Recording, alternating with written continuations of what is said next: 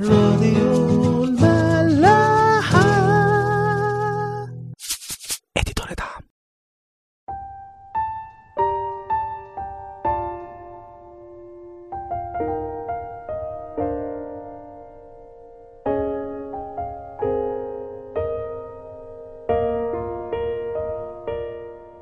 مساء الخير. أهلا بيكم في حلقة جديدة من عيش وملح. النهارده هنبدأ مع بعض المزمور ال19 من مزامير داود وهقرأ معاكم الآيات من واحد لستة. السماوات تحدث بمجد الله والفلك يخبر بعمل يديه. يوم إلى يوم يذيع كلاما وليل إلى ليل يبدي علما. لا قول ولا كلام لا يسمع صوتهم. في كل الأرض خرج منطقهم وإلى أقصى المسكونة كلماتهم. جعل للشمس مسكنا فيها وهي مثل العروس الخارج من حجلته يبتهج مثل الجبار للسباق في الطريق.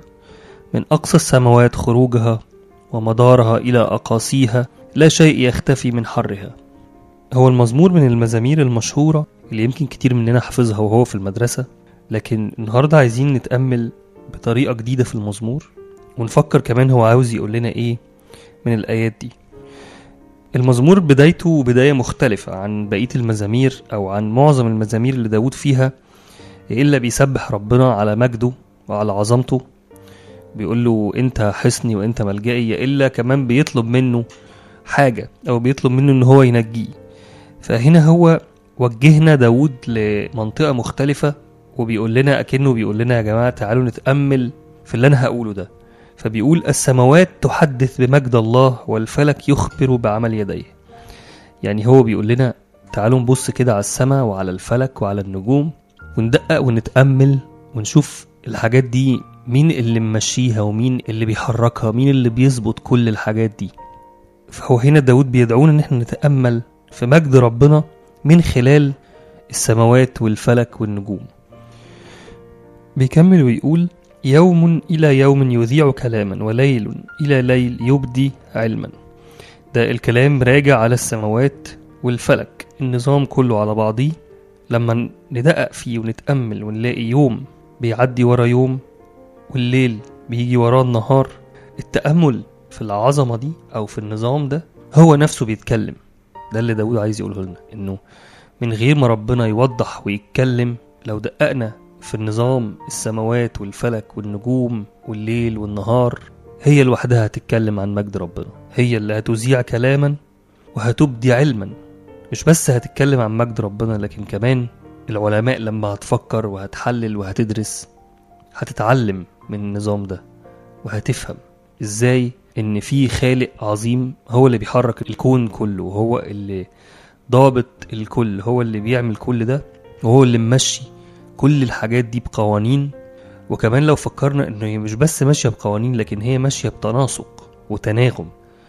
يعني مش الشمس بتطلع تروح خابطة في القمر أو خابطة في الأرض أو لأ في نظام وفي تناغم وفي كون متحرك دايناميك لكن الكون ده كله بيحكمه واحد بس الخالق العظيم اللي كل النظام ده وكل حاجة لو فكرنا وتأملنا فيها كل الحاجات دي هتتكلم وتحدث عن مجد ربنا.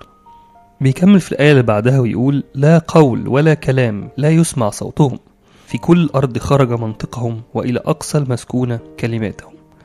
نفس الفكرة برضو هنا إن الشمس والقمر والنجوم والكواكب السماوات بشكل عام مش بتتكلم ما بتقولش كلام وملهاش صوت لكن لما تشوفها وتتأمل فيها أي إنسان على وجه الأرض كلها لو بص على النظام ده كله هو هيفهم وهو هيتعلم وهيخرج من النظام ده منطق.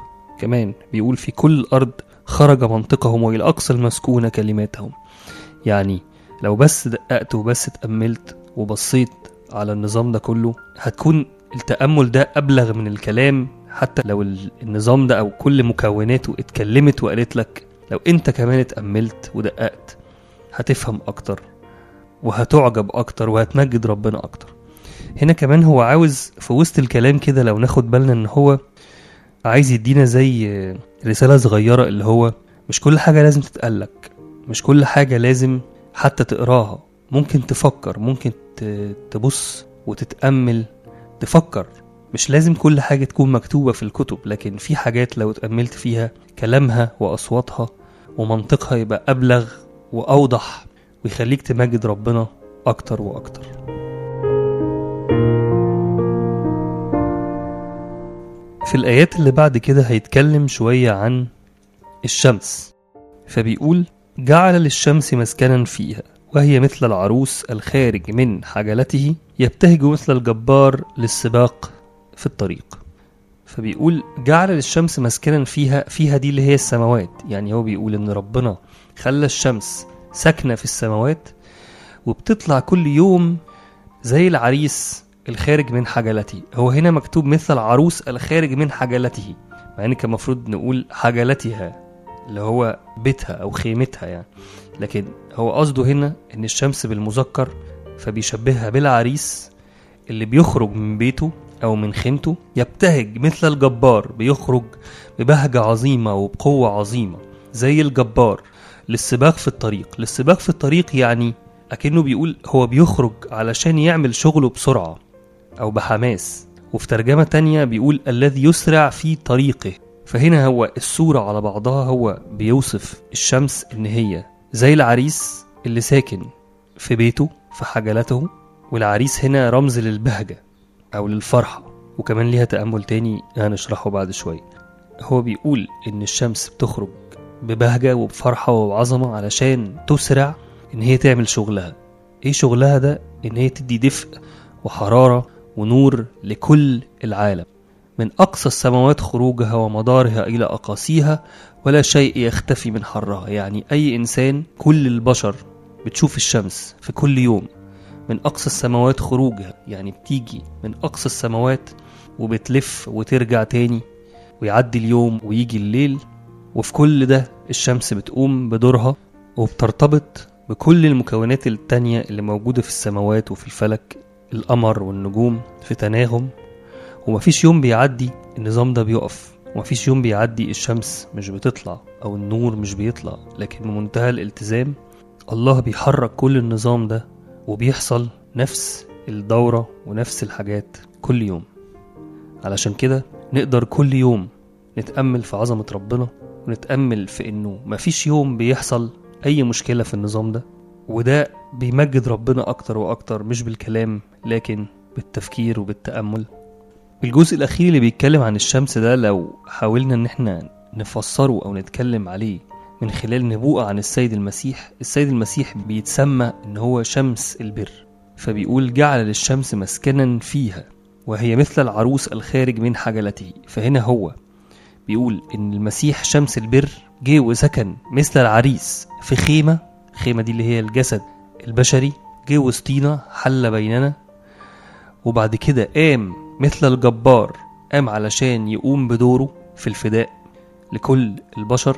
ومن أقصى السماوات خروجها ومدارها إلى أقاصيها لا شيء يختفي من حرها. يعني الجزء ده بيقول إنه كل البشرية زي ما بتشوف الشمس كل البشرية هتشوف شمس البر وكل إنسان اتولد على الأرض هينال فداء المسيح. لو قبله المسيح فدى كل المسكونة من أقصى السماوات خروجها كل المسكونة. وكمان في تأمل جميل إنه أي حد سكن فيه المسيح بيكون زي ما يكون هو سماء تحدث بمجد الله. اللي عايزين ناخده من الكلمات اللي فاتت دي في المزمور التسعتاشر. هي إنه كل واحد فينا محتاج إن هو يتأمل. كل واحد فينا محتاج إن هو يفكر من خلال أي حاجة قدامه أي حاجة بتعدي عليه. قد إيه ربنا هو صانعها وقد إيه ربنا هو ضابط الكل. لو تأملنا في السماوات في الشمس في الليل والنهار في الفصول الحر والبرد في الأمطار لو تأملنا حتى في حاجات أبسط من كده يعني في مثلا طعم الحاجات طعم الفاكهة. لو واحد مثلا بيحب فاكهة معينة وتأمل في طعمها مين اللي اداها الطعم الحلو ده؟ لو واحد بيحب البحر مين اللي بيخليه لونه جميل كده؟ مين اللي بيعمل الأمواج دي؟ لو واحد بيحب أي حاجة بيحب يبص على الشجر والزرع مين اللي بيكبره؟ ومين اللي بيديله الألوان الرائعة دي؟ أي حاجة بنبص عليها بتمجد ربنا.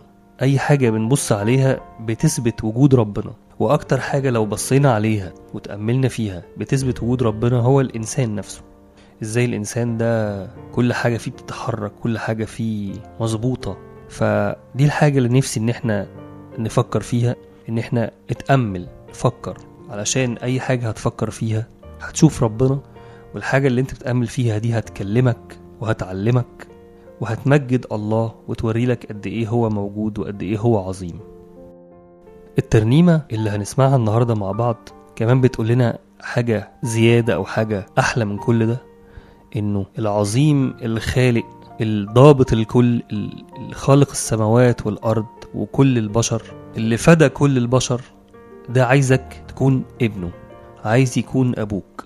فالترنيمة بتقول عارفين اللي عمل شمس وقمر وكل الدنيا واللي نسمة منه تدوب كل الكون في ثانية واللي أنفاسه تزلزل أساس الجبل واللي ما يعرف نهاية وبدايته الأزل. أقدر أقول له أبويا. ربنا العظيم خالق كل شيء اللي فداك وفدى كل البشرية عاوز العلاقة اللي بينك وبينه تكون علاقة أب بابنه ودي أحلى وأسمى أنواع العلاقات اللي فيها أعظم أنواع الحب. فيا بخت كل واحد فينا عرف إن هو يعيش العلاقة دي ويا بخت كل واحد فينا تأمل وشاف قد إيه الله العظيم ده بيحبه وعايز يكون ابن ليه. فبصلي لكل واحد فينا إن هو يقدر يتمتع بالعلاقة دي. ويشوف ربنا في كل حاجة حواليه وأشوفكم الحلقة اللي جاية.